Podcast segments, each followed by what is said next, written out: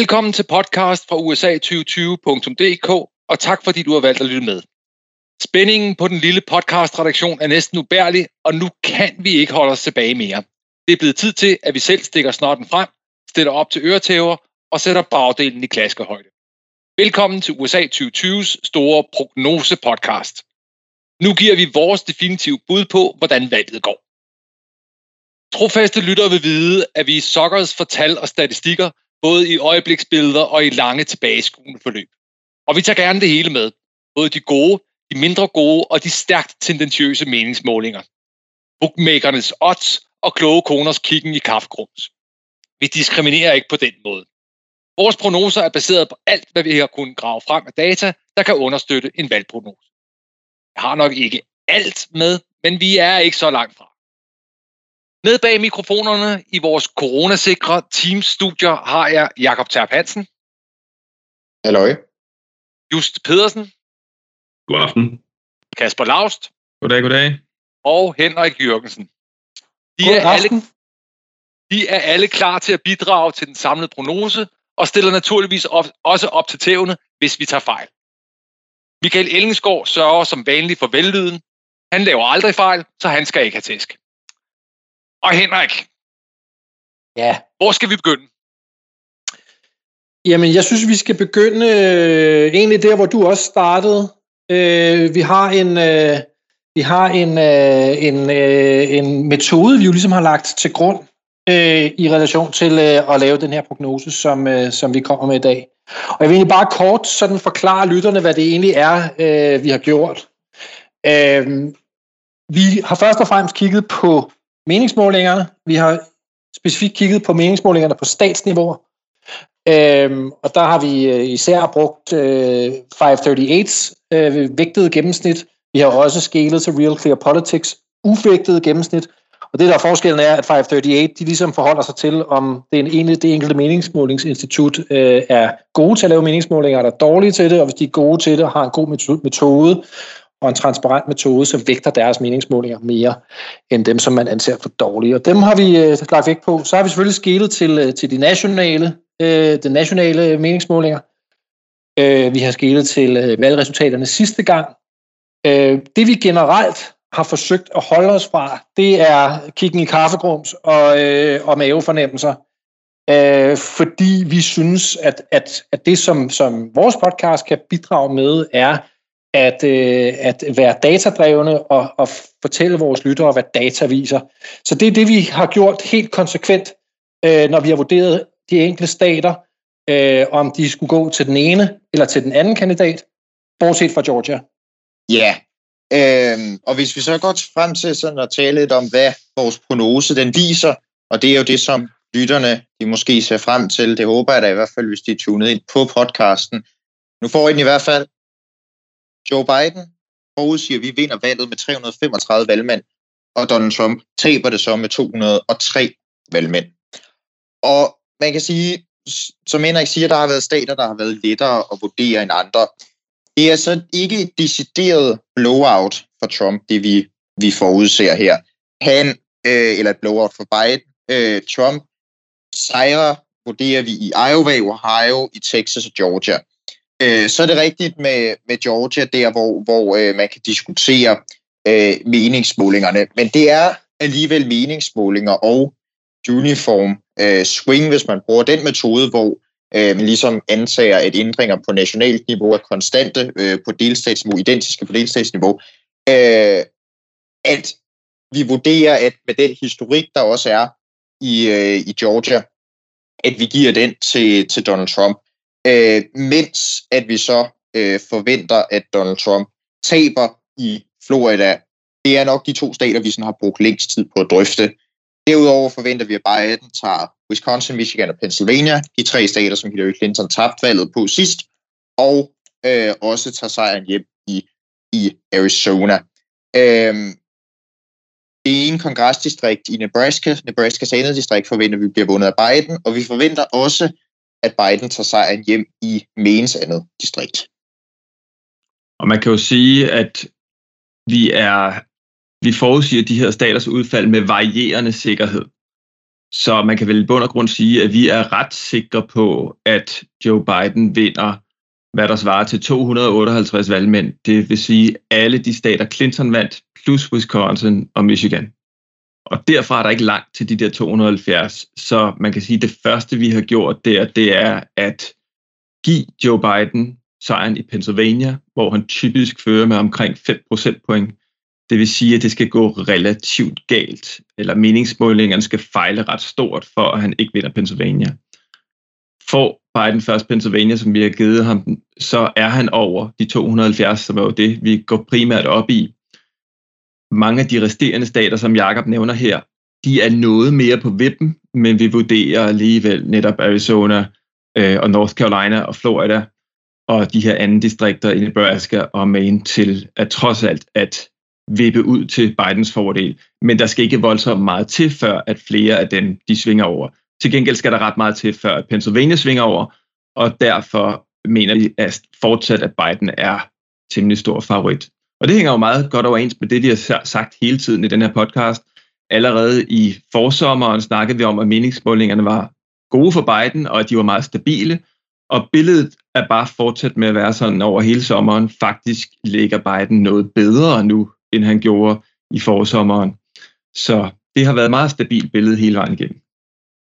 Det, som vi jo gør i, i vores podcast her, og det er jo også i god tråd med, hvad alle øh, andre øh, seriøse forudsigelser gør, det er, at vi kigger lidt på de gangværende retssager, der kører omkring øh, gyldigheden af stemmer, og, øh, og, og tænker lidt, at det kommer ikke til at have en betydende påvirkning af øh, valget. Vi kommer til at have et øh, færre og legitimt valg i USA, og øh, de indsatser, der fra begge sider har været på at prøve at øh, påvirke øh, valgresultatet gennem juridiske manøvrer, det kommer ikke til at, øh, at slå ud. Ja, Henrik? I forlængelse af det, som, øh, som øh, just siger der, så hørte jeg en, en, en ret fremragende podcast fra Politico, hvor øh, de har en, en korrespondent, som simpelthen følger valget, altså forstået på den måde, at han, han dækker valghandlinger og, og, øh, og har været rundt i, øh, i det meste af USA og, og tale med, øh, med dem, som står for ligesom at afvikle valghandlingerne og sørge for at skulle tælle stemmerne. Og hans, hans gode råd var, at der kommer sikkert til at være masser af buller og brag og ballade, men som han sagde, trust the process. Altså, stol på processen. Det amerikanske valg er øh, i al væsentlighed frie og færre, og øh, ikke perfekte. Masser af ballade og bøvl, og, øh, og også en, rundt omkring nogle ting, som man kan blive meget harm over. Men, men grundlæggende øh, var hans besked, og den tror jeg er rigtig, at man skal stole på, at, øh, at øh, den, øh, det, øh, processen fungerer, og at der bliver øh, valgt en præsident øh, på den øh, måde, som forfatningen nogle gange foreskriver. Kasper? Ja, det man kan sige, det er, at øh, forhåbentlig for, for ingen af alle de der retssager og hvad der måtte være voter suppression stor indflydelse. Det som Biden jo i hvert fald skal håbe på på valgaften, det er, at en af de stater, som, som vi mener er lidt på vippen, øh, men som Biden står til, står til føringer i, her tænker jeg primært på Arizona, North Carolina, Georgia og Florida, det vil være rigtig rart for Biden at få en af dem i kassen, fordi så øh, er vejen til sejren for Trump meget, meget, meget, meget vanskelig, tæt på umulig, så længe Biden bare vinder en af de fire. Hvis vi er ude i et scenarie, hvor Trump vinder alle dem, og det kommer an på øh, optællingen i Pennsylvania, så kan der godt komme en masse ballade, fordi i store dele, eller ikke i store dele af Pennsylvania, men i dele af Pennsylvania, der starter man simpelthen først optælling af brevstemmer øh, dagen efter valget. I, og, øh, og Trump-administrationen øh, har jo sagt, at det vil de udfordre på alle mulige tænkelige måder. Så, så jeg tror godt, vi så kan se frem til noget ballade, men, men som sagt, vi har jo så også prognostikeret, at Biden står som favorit i, i netop Arizona, North Carolina og Florida. Når vi sådan taler om ligesom det her med et, med et færre udfald, så er det jo klart, at, at, at det er jo altid svært at vurdere, og man kan også sige, at vi, vi, vi taler jo om et valg den her gang øh, med rigtig mange øh, brevstemmer decideret. Det er ikke alle, øh, alle stater, der har erfaring med det. På samme måde kan man også sige som et, at voter suppression helt grundlæggende er et fænomen i, i amerikansk politik. Øh, det, det er sådan set min indskydelse. Øh, og så for sådan at uddybe lidt på vores øh, statsforecast, øh, hvis vi skal gå videre til, til at tale om nogle af de specifikke stater, og hvorfor vi ligesom har, har valgt dem, vi har. Altså man kan jo sige, det kan jo godt lyde som om, at vi virkelig øh, i Georgia fravige meningsmålingerne. Men hvis man kigger på for eksempel The Economist, øh, der prognostiserer øh, popular vote hos dem, jamen der står Biden i topartistemmen til 50,3 og Trump på 49,7. Øh, altså noget, der er enormt øh, tæt. Øh, og det er jo klart, at vi har ligesom gjort, hvad vi kunne øh, for at lytte til meningsmålingerne. Men det er jo også vigtigt at sige, at meningsmålinger jo ikke er det eneste, man kan basere, øh, man kan basere det her på. Just. Det som, det, som jeg også øh, tænker, man skal trække ud fra vores øh, øh, prognose her, det er jo også lidt øh, det her spændende spørgsmål omkring, øh, vil vi på selve valgaften kende resultatet? Og der ved jeg ikke, øh, Jakob, om du vil have æren af at give vores svar på det. Øh, nå, men det er du ellers meget velkommen til at gøre, just. Men, men altså, øh, det, er jo, det er jo svært at sige, men hvis det går, som vores prognose forudsiger, og Biden vinder i Florida, det burde vi vide på valgnatten. Og hvis Biden vinder Florida, så øh, vinder han også valget. Og fra North Carolina har vi muligvis også et resultat på valgnatten. Øh, og hvis det igen går, som prognosen forudsiger, øh, jamen så øh, vinder Biden også der, og så ved vi det sådan mere eller mindre på valgnatten, at det er ham, der, der har vundet. Øhm. Og, og er vel egentlig også tidligt på valgnatten, fordi at det her det er jo østkyststater, hvor at øh, valghandlingen den lukker tidligere end øh, på øh, vestkysten. Ja, det er jo det. Øh, det, er jo, det er jo netop også noget af det, som, øh, som vi har med at gøre. Øh, og man kan sige, at det har jo været svære øh, vurderinger i North Carolina og Florida, så hvis de går den anden vej i Trumps retning, så kan det være, at vi skal vente længere. Øh, ja, Ja, min kommentar gik egentlig på, øh, på lige præcis det. Altså, at, øh, at hvis vores prognose holder, så, så, så vil jeg gætte på, at vi har et resultat øh, i, i løbet af morgendags tid. Øh, fordi, vi, øh, fordi vi jo, jo prognostiserer, at, at både Florida og North Carolina, som vi begge to forventer kommer med resultater, især Florida er rigtig gode til at tælle op, har, har stor erfaring med, øh, med, øh, med mange brevstemmer og er i gang med at tælle op, så vi må forvente, at medmindre det bliver sådan en, et år 2000-scenarie med meget, meget tæt øh, løb, så øh, er Florida klar med et resultat, og, øh, og så vil vi være der, hvor vi sådan i store træk har en, en altså er i hvert fald er over 200, og han kan se, at, at, at Joe Biden vil være over 270 valgmænd.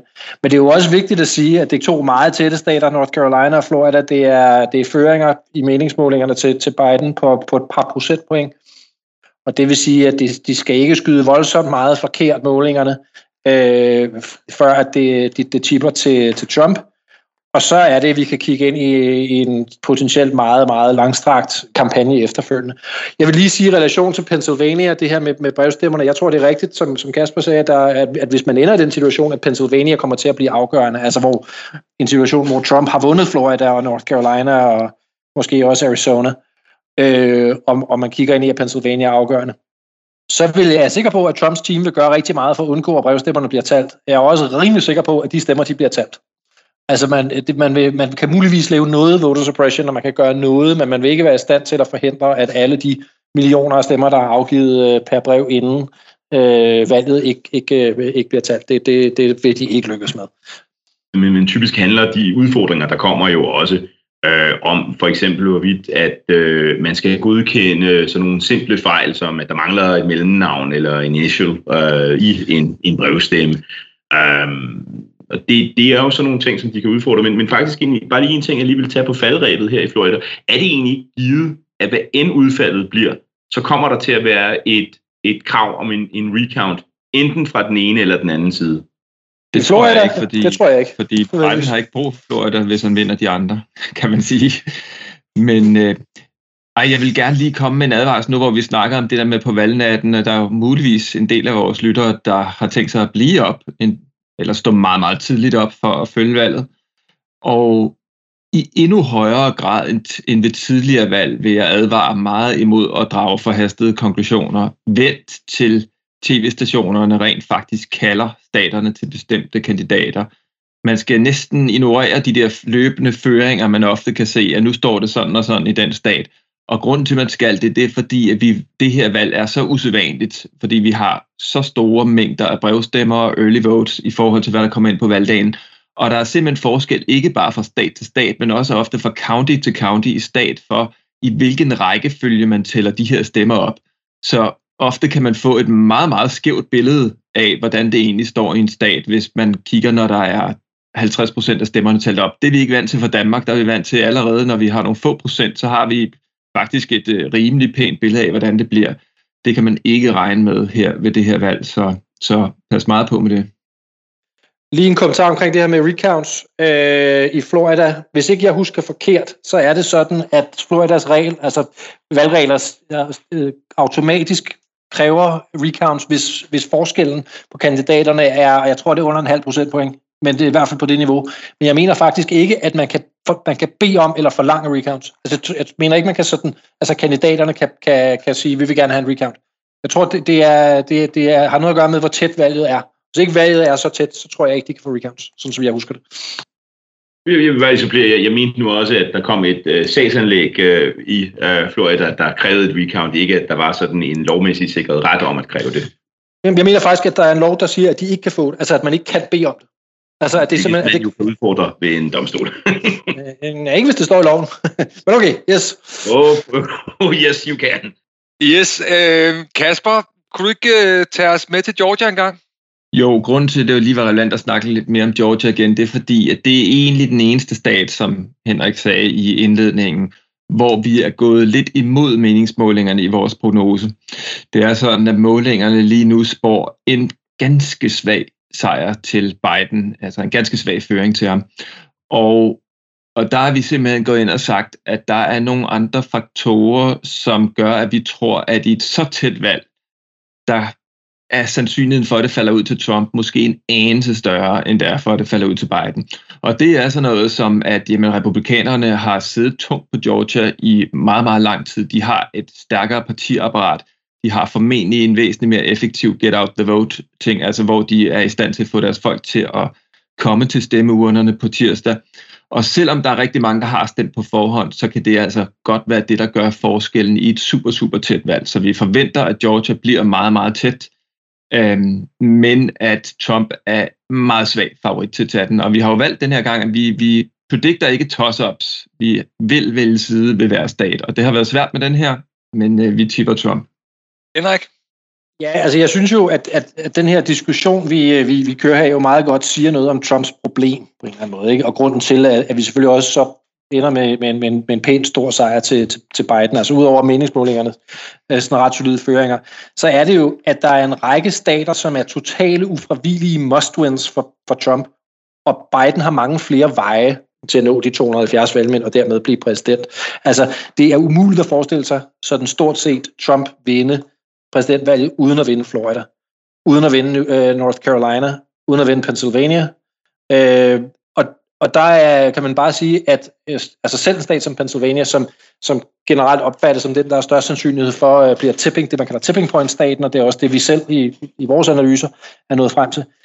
Der er faktisk en pæn sandsynlighed, 538 giver Biden nogle næsten 50% chance for at vinde øh, valget, selvom han taber Pennsylvania.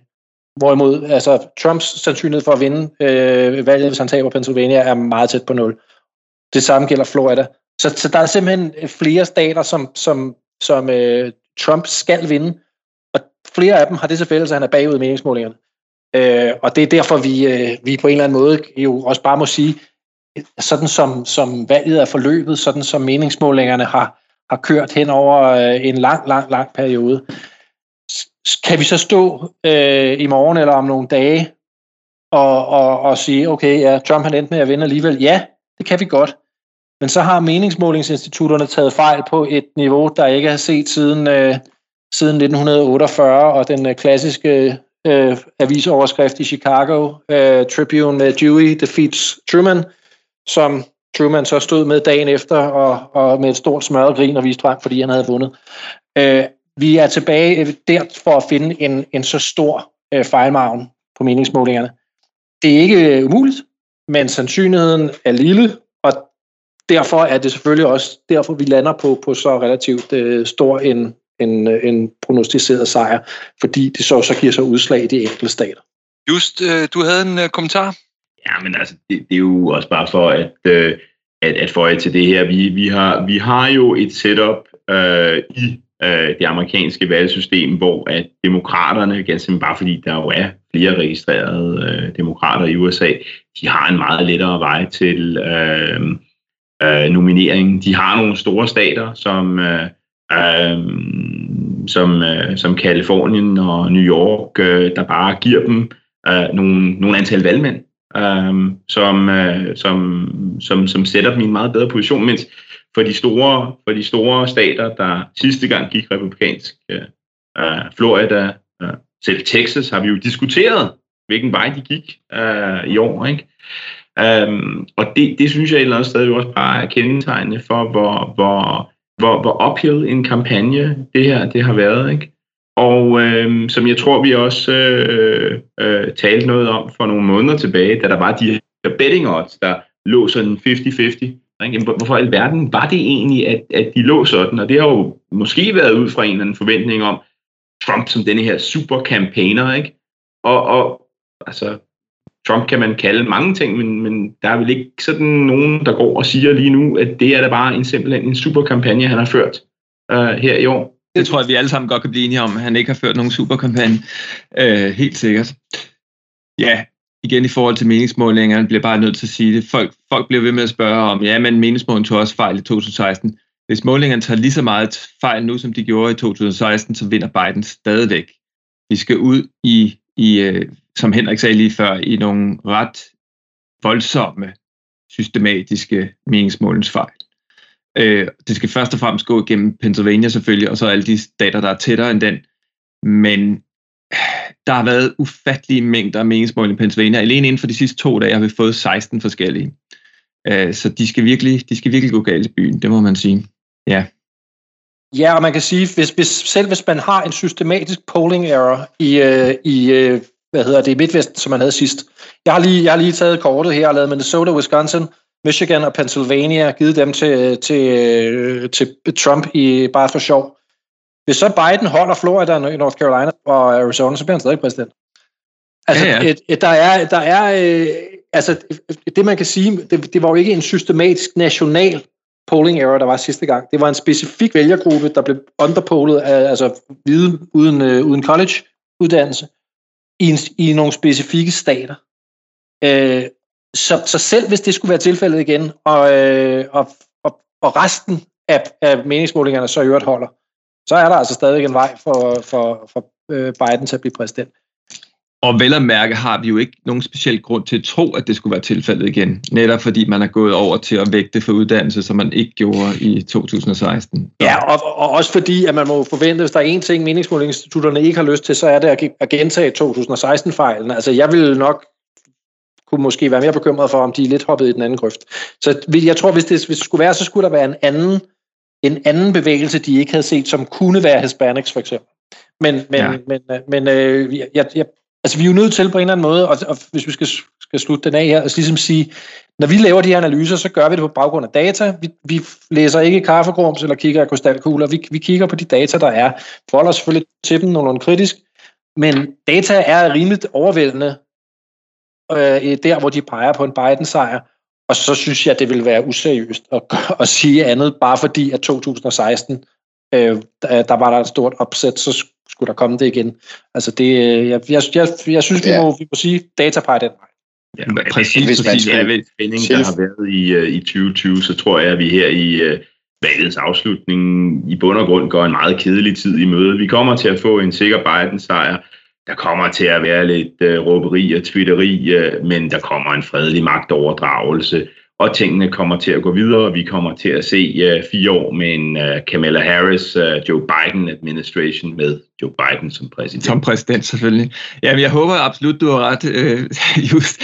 Man kan sige, at for mit eget vedkommende vil jeg sige, at jeg føler mig absolut ikke øh, sikker på, at Biden vinder her. Det, det gør jeg ikke personligt, men, men al rationel tankegang fortæller mig, at Biden er massiv favorit, og det bliver jeg bare nødt til at holde fast i. Øh, at man så kan have alle mulige usikkerheder på andre, må- af andre årsager, det er så noget helt andet. Man kan faktisk tilføje to ting. Den ene til meningsmålingerne. Det andet, vi, vi kan se, som taler for, at de skulle være bedre i årene i 2016, er færre øh, undecideds og mindre interesse i tredje partier. Der er simpelthen flere, der vælger enten Joe Biden eller øh, Donald Trump ind i 2016, og vi forudser også, at der vil være færre, øh, ligesom færre øh, øh der stemmer på third-party-kandidater ind i 2016. Og så det andet er jo, må vi også ligesom vurdere, hvad er egentlig argumentet for en Trump-sejr, og man kan sige, udover måske nogle okay BNP-tal her i, i sidste uge, det, det, det man så diskuterer om, de, de, de er jo selvfølgelig rigtig gode, men det er jo stadig altså noget, hvor det vil være et meget, meget tyndt øh, halmstrå og klynge sig til for, for Trump.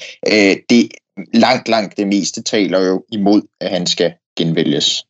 Ja, og altså, det var egentlig også det, jeg lige ville ind på. Ikke? Hvis man kigger på, på, hvad er situationen? Jamen altså, det vigtigste politiske emne i de sidste øh, halve år har været corona. Trump har elendige ratings på sin håndtering af corona.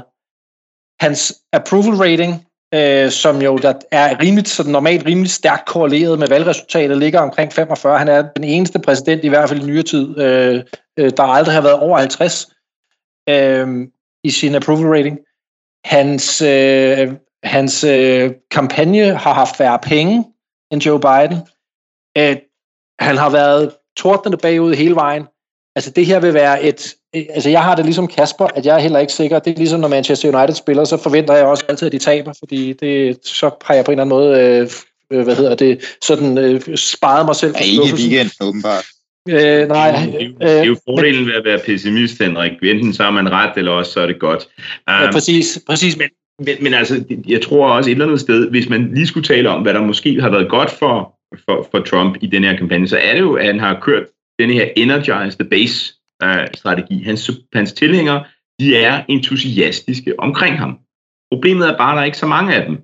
Ikke? Mens de folk, der gerne vil stemme på Biden, dem er der ret mange af, og så kan det godt være, at der ikke er særlig mange, der gør det med et jubelråb, men det er jo en stemme, der er afgivet af en stemme, der er afgivet, hvad enten den bliver afgivet med et jubelråb eller ej. Ja, præcis. Og det, det tror jeg er helt rigtigt. Og, og, og så vil jeg også sige, altså til gengæld er jeg ikke sikker på, at jeg synes, at Donald Trump har haft en strategi. Altså Donald Trumps sådan kampagne, synes jeg, har haft været kendetegnet af sådan, at han sådan sagde, hvad der lige faldt ham ind. Altså, der har ikke været en, en, et sådan sammenhængende narrativ, de har på en eller anden måde kunnet strikke sammen. Øh, og igen, vi kan komme til at lyde som nogle... Det kan blive en meget hurtig, blive en meget gammel podcast, den, når, vi, når, når, når, den, og vi om fem dage sidder og kigger på den storslåede overraskende Trump-sejr. Men hvis, hvis, hvis Trump vinder, så vil jeg sige, så er det på trods af en elendig, altså helt utroligt dårlig valgkampagne. Det er jo ikke kun øh, Trump, der er på valg, og øh, det kan jo være, at øh, hans øh, øh, evner ud i at føre kampagne smitter af på de af hans kolleger, der forsøger på at blive øh, valgt til senatet. Øh, under omstændigheder har vi jo også øh, lavet prognose for øh, senats, øh, de, de pladser, der er på valg i senatet. Øh, Jakob, er det dig, der giver et bud på den? Ja, øh, den er jo lavet i rigtig godt samarbejde med Kasper. Øh, og øh, man kan sige, det som øh, Kasper jeg forudsiger her, det er, at øh, demokraterne vinder 50, eller kommer til at stå med 50 sæder, øh, mens at, øh, mens at øh, republikanerne kommer til at stå med 47. Og årsagen til, at det er sådan lidt kringlet formuleret, det er fordi, øh, i Georgia er der øh, to valg, som vi øh, forudsiger, begge to vil gå i runoff, og det forudsiger vi også, at de vil gøre i Louisiana. Øh, men best case scenario, uanset hvad for republikanerne, det er en 50-50 fordeling. Lige nu har de et flertal på 53-47, så antager vi så, at republikanerne vinder i Alabama over demokraten Doug Jones. Så er der fire sæders forspring, men så forudsiger øh, Kasper jeg så en sejr for demokraterne i Colorado, Arizona, North Carolina og Maine. Det giver en 50-50 fordeling, og med vores præsidentprognose øh, øh her, med Joe Biden som præsident og Kamala Harris som vicepræsident, så vil det være hende, Kamala Harris, der vil skulle give den afgørende stemme i tilfælde af stemmelighed i øh, senatet. Kasper, jeg var noget i tvivl omkring øh, Montana og Iowa, men det jo, kan jo være, at Kasper vil uddybe det. Jeg tænker i hvert fald, man kan sige, at vi var rimelig, eller ret klare i vores overbevisning om, at Doc Johnson taber i Alabama. Det vil sige, at så er det demokraterne er nede med et underskud på fire. Det vil sige, at de skal vinde fire sæder fra republikanerne for at komme op på de der 50-50, hvor det så er vicepræsidenten, der vil være udslagsgivende, og det vil så være Kamala Harris, hvis Joe Biden vinder valget. Så er vi ret klar på, at øh, demokraterne Mark Kelly, han vinder i Arizona, og demokraternes John Hickenlooper vinder i Colorado. Og så er demokraterne så oppe på 48. Og så er det derfra, vi er i lidt mere usikkert territorium. Og der har vi altså endt med at give øh, Cal Cunningham i North Carolina og Sarah Gideon i Maine øh, lille favoritværdighed på baggrund af små, men stabile føringer i meningsmålingerne, øh, som vi ikke har den helt store grund til at tro vil udarte sig anderledes, men, men altså føringerne er ikke større end at et opsæt ikke vil være en voldsom overraskelse. Og så er vi oppe på de der 50-50. Montana og Iowa øh, snakker Jacob så om, ja, øh, de er absolut på vippen begge to.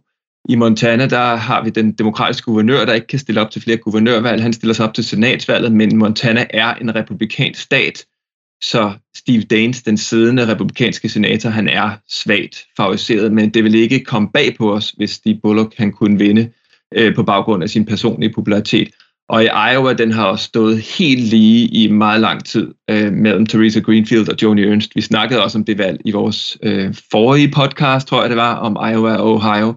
Lige nu, der på baggrund af de allerseneste meningsmålinger, der giver vi lige øh, Joni Ernst, altså republikanerne, den lille favoritværdighed trods alt. Ja, hvis man skal uddybe på det, så kan man sige, så var der selvfølgelig nogle long shots øh, valg. Øh, South Carolina øh, er nok det, som øh, en stat, man kan holde øje med, hvis man håber på et opsæt i hvert fald. Vi forudsiger en sejr til Lindsey Graham øh, over demokraten James Harrison, men øh, det er baseret på, kan man sige, nogle målinger, der har været tætte, men dog med fordel til, til Graham. Og på samme måde, så er den helt generelle tendens i nogle af de her republikanske stater jo, hvor man kan håbe på et opsæt som demokrat. Det, er, det gælder også Alaska eller Kansas. Det, som bare er problemet for de demokratiske kandidater der, det er, at Trump kommer til at vinde de stater. Og der er altså bare i 2016, der stemte alle stater ens til senatsvalget og præsidentvalget. Og der er nok ikke noget, der tyder på, at den tendens er sådan blevet decideret formindsket, i hvert fald siden dengang. Så det er en kæmpe øh, strukturel ulempe. Og det er også derfor, at selvom det nationale miljø, både på generic ballot, men også i forhold til, til Biden mod Trump, er, er ret demokratisk, så øh, er det bare svært at forud, øh, altså ligesom at forestille sig øh, et meget stort øh, øh, indhug i, i senatet. Så det, derfor det bliver det her lidt mere konservative bud, men nok også det, som, som, eller det, som vi synes, der er mest empiri for. Der er også en yderligere grund, tænker jeg, netop til at give konservativ bud, og det er det her, vi har snakket om med, at til synelandet bliver valgdeltagelsen med det her valg rekordhøj.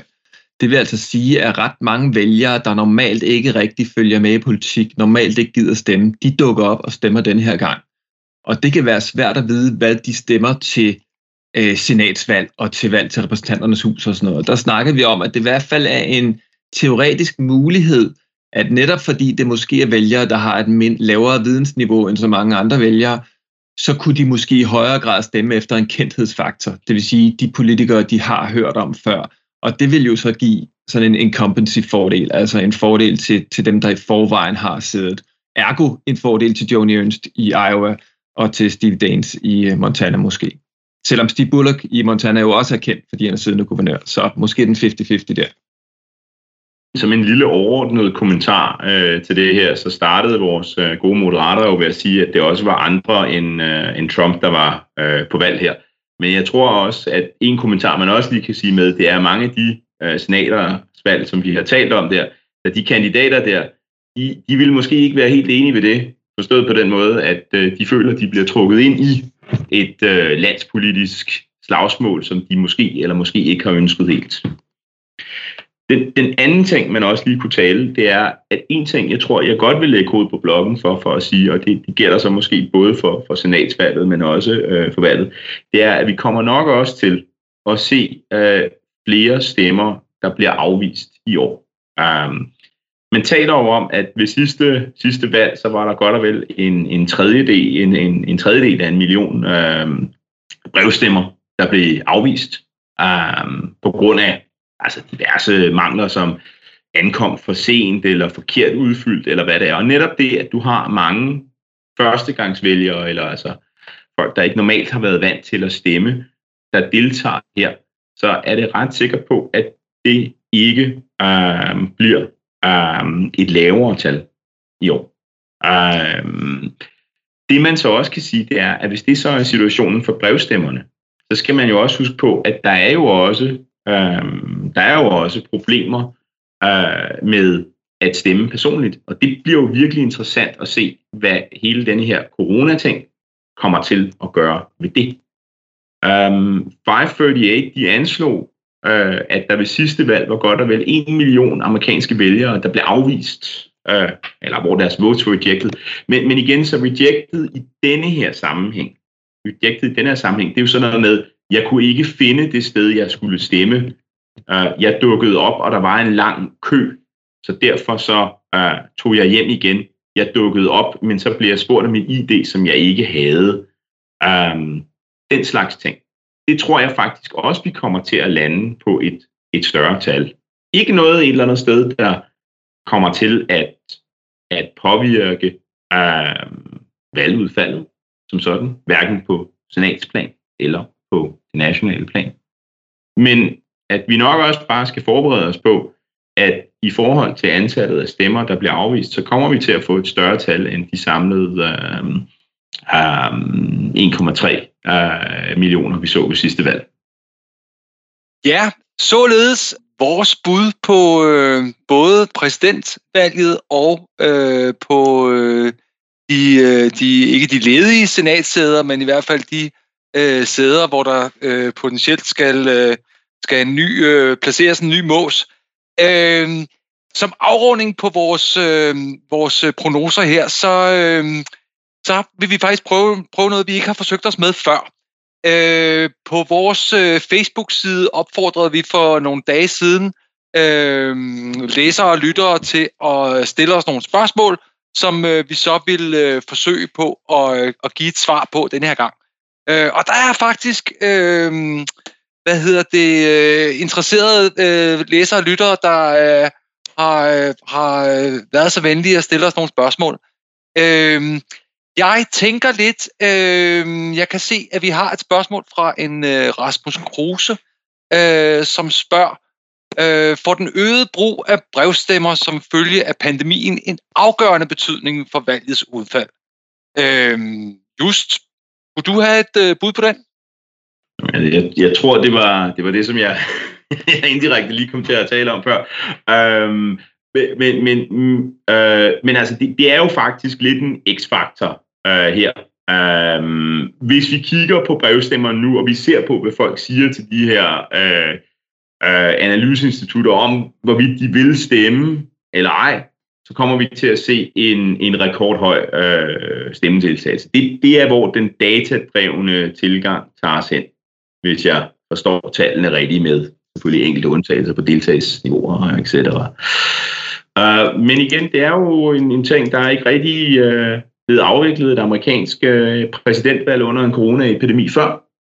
Uh, og kan dette føre uh, til et uh, uh, en lavere stemmedeltagelse, enten, enten gennem altså afviste stemmer, eller uh, gennem et, uh, et ganske bare et, et lavere, lavere fremmøde. Uh, det er jo sandsynligt, uh, vil jeg sige.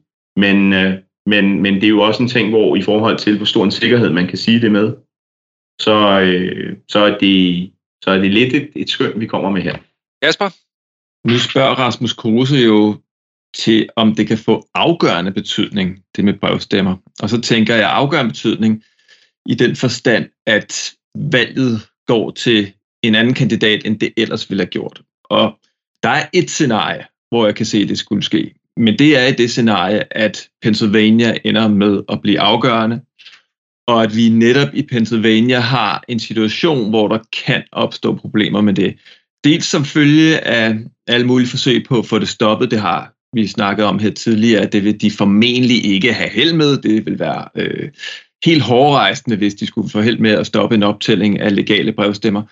Men måske også ved netop kassering af stemmer, som, som øh, Just har snakket om. Og her er der et særligt problem i Pennsylvania, som jeg tror, vi snakkede om i vores Pennsylvania-podcast, som er det her øh, naked ballot-problem. Fordi i Pennsylvania, for at få din brevstemme godkendt, så skal du tage din stemmeseddel, putte den ind i en såkaldt secrecy envelope, og så skal du tage den øh, kuvert og sætte ind i en større kuvert, hvor du på bagsiden af den kuvert underskriver en vælgererklæring. Og hvis det er sådan, at din stemmeseddel den dukker op, og øh, de her poll workers, de så åbner den store kuvert og finder en stemmeseddel, så er din stemmeseddel ugyldig. Og der er det ved tidligere valg været sådan, at hvis folk de ikke helt overholdt de regler, så endte deres stemme med til alligevel. Men der er det, at Supreme Court, altså højesteret i Pennsylvania, har afgjort, at de stemmesedler skal kasseres. Og nu har der været ret store oplysningskampagner om det, så det skulle alligevel være mærkeligt, hvis et meget, meget stort antal af stemmer ender med det. Men da vi ved, at det er helt alt overvejende at demokraterne, der stemmer, øh, brevstemmer formentlig i forholdet 2 til 1 i forhold til republikanere, eller endnu mere, så er det klart, at hvis der er rigtig mange af de der naked ballots, der bliver kasseret, og hvis valget i Pennsylvania ender tættere end ved forventet, så er der i hvert fald et potentiale, lille bitte potentiale for, at det så kunne få en afgørende effekt. Men det kræver jo så altså, at, at øh, Trump i første omgang har vundet Arizona og Florida og, og Georgia og North Carolina og alle de der andre stater, som, som øh, han, han får relativt svært ved at vinde. Og bare som en lille kommentar til det, det er i sig selv, at der er en partipolitisk forskel på antallet af brevstemmer. Det er jo også en meget, meget ny ting.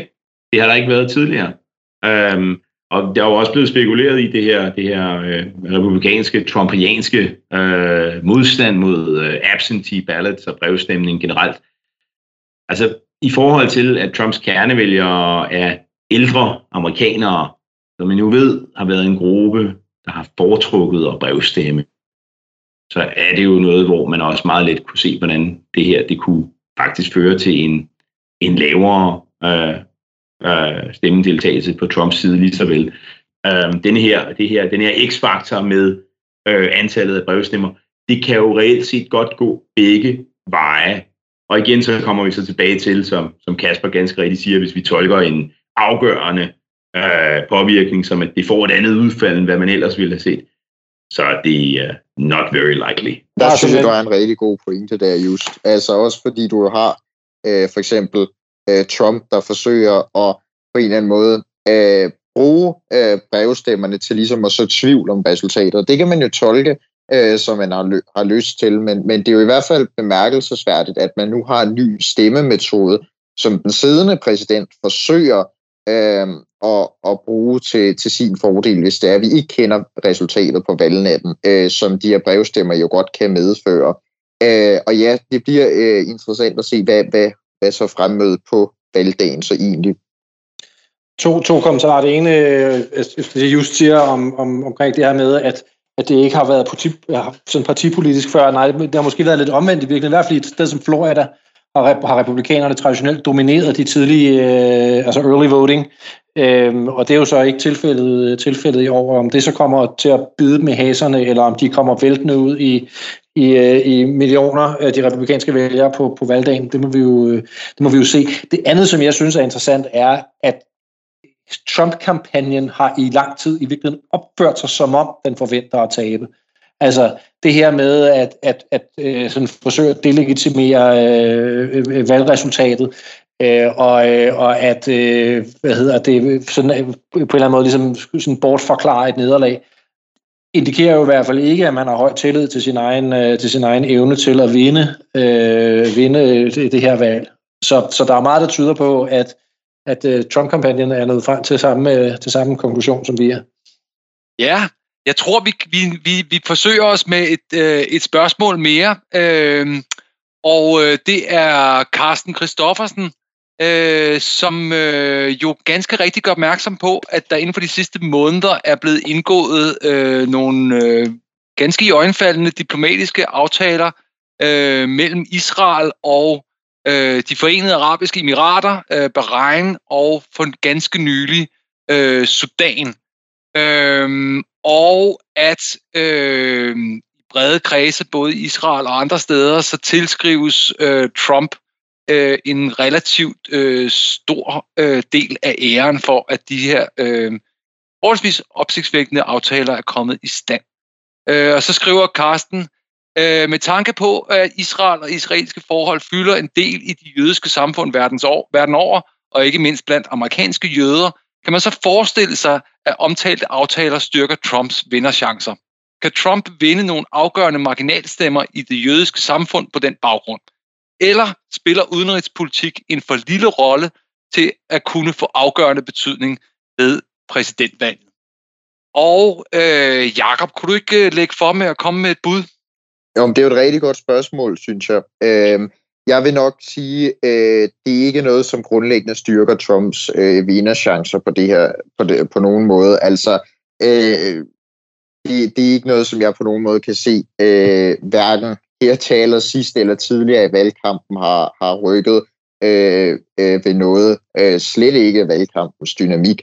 Så skal vi også have med, at, øh, at øh, de jødiske amerikanere er en meget demokratisk vælgergruppe. De stemte øh, på øh, demokraterne øh, ved midtvejsvalget med en godt 1-3 øh, margin.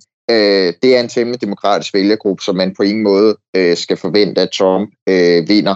Så spørgsmålet øh, må, på mit spørgsmål, det, eller på, på Carstens øh, fine spørgsmål, det må være et, øh, et nej herfra. Og Kasper? Jamen, jeg er helt enig med Jakob. Jeg vil sige, politik generelt og udenrigspolitik i særdeleshed har stort set ikke fyldt noget som helst den her valgkamp. Jeg tolker det her valgkamp som helt alt overvejende en folkeafstemning for eller mod Donald Trump. Så hvis jeg skal være rigtig flink ved Trump her i forhold til det her Israel-spørgsmål, så vil jeg sige, at der er jo trods alt, det snakker vi meget om i 2016, de her vælgere, som er republikansk tenderende, men som ikke bryder sig om Trump, som hvis man kan give dem en undskyldning for at Trump, stemme på Trump, så gør det det måske, og det her det er så en af de sejre, de kan pege på, men altså i bund og grund er jeg enig med Jacob, det, det må være helt pæfærd betydning, øh, det kommer til at have. Henrik? Ja, øh, jeg er enig, øh, i hvert fald øh, et langt stykke hen ad vejen.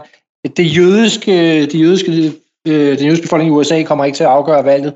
Øh, det, som det her kan gøre en lille smule, er, at det sådan, kan være en del af hans firing up the base, fordi de her sådan, såkaldte evangelicals øh, er, er meget pro-Israel. Øh, og, og, og der kan man sige, at det er også en væsentlig del af, af, af Trumps base, og der er ingen tvivl om, at de, de opfatter det her som meget store sejre på en eller anden måde, og, og, og, og synes, at det her det er fantastisk. Øh, men helt generelt, så har Mellemøsten, som jo er sådan på en eller anden måde er alle internationale konflikters moder, aldrig fyldt så lidt i amerikansk politik, som den gør for øjeblikket. Det kommer ikke til at få nogen betydning. Og just? Kort at, at, at kommentere på det. Altså, øhm, det, er jo, det er jo jeg tror ærligt talt, at Bill de Blasios, øh, borgmesteren i, i New Yorks beslutning om at øh, udstede et forbud mod en øh, jødisk begravelse af en øh, kendt rabiner, øh, har større betydning øh, for, for valgets udgangspunkt øh, og den jødiske stemme, end øh, det her. Og ikke dermed sagt, at, at det her forbud har en specielt stor øh, betydning. Øh, det, det, det, jeg sidder og tænker på, det er, at i forhold til, når vi går ind og kigger på den, den det man kalder, kan kalde det Jewish vote, som jo, ah, jo ligger og poler der omkring sådan en ah, uh, 60% til, uh, til Biden, en, en 30% til Trump. Ikke? Så de 30%, der går til Trump, det er jo øh, de religiøse øh, jøder. Det er jo igen det, man også ser øh, blandt øh, øh, andre grupper, der hvor vi har øh, evangelicals, øh, blandt øh, hispanics, øh, hvide afroamerikanere, så er der en tendens til at sige, okay, øh, øh, demokraterne, de er virker antireligion. Og det, det er måske det, der kan have sådan en lille betydning og også skubber nogle jødiske vælgere over i den republikanske lejr. Men, men, men øh, man kan sige, øh, øh, udenrigspolitik, det har ikke været det har ikke været det store issue her. Vi har haft en, en præsident, der på godt og ondt har fokuseret på indenrigspolitiske områder. Ja, og øh, når jeg så ser på tiden, så øh, tænker jeg, at alt godt skal have en ende, og øh, det må være tid til, at øh, vores store prognose-podcast øh, også skal have sådan en. Lige om lidt, så ligger den derude, og øh, så må vi jo rystende og bævende vente på, at amerikanerne beslutter sig for at se, om, øh, om vi alle sammen kommer efter os, eller om vi kan rette ryggen og sole os i, at øh, vi i hvert fald havde ret i et eller andet omfang. Du skal have tusind tak, fordi du valgte at lytte med. Men selvom valgdagen er i morgen, når vi optager øh, netop nu, så er det ikke helt slut for USA 2020. Vi kommer med podcast med de første resultater, som vi lægger offentligt ud onsdag morgen. Der håber vi meget, at du vil finde tid til at lytte med også. Tak for den gang.